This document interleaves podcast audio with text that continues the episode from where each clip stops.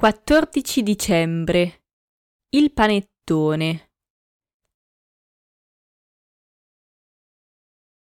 La frutta candita, l'uva passa.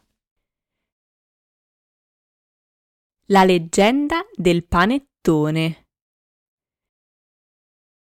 È la notte di Natale del 1495 e alla corte di Ludovico il Moro, a Milano, succede una tragedia. Il cuoco dimentica il dolce natalizio nel forno. Il dolce è completamente bruciato e non ci sono gli ingredienti per farne un altro. Che cosa può fare?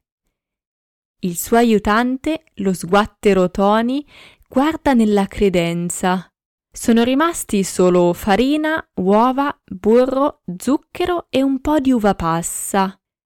Allora prende tutti gli ingredienti, forma un bell'impasto e poi lo mette nel forno.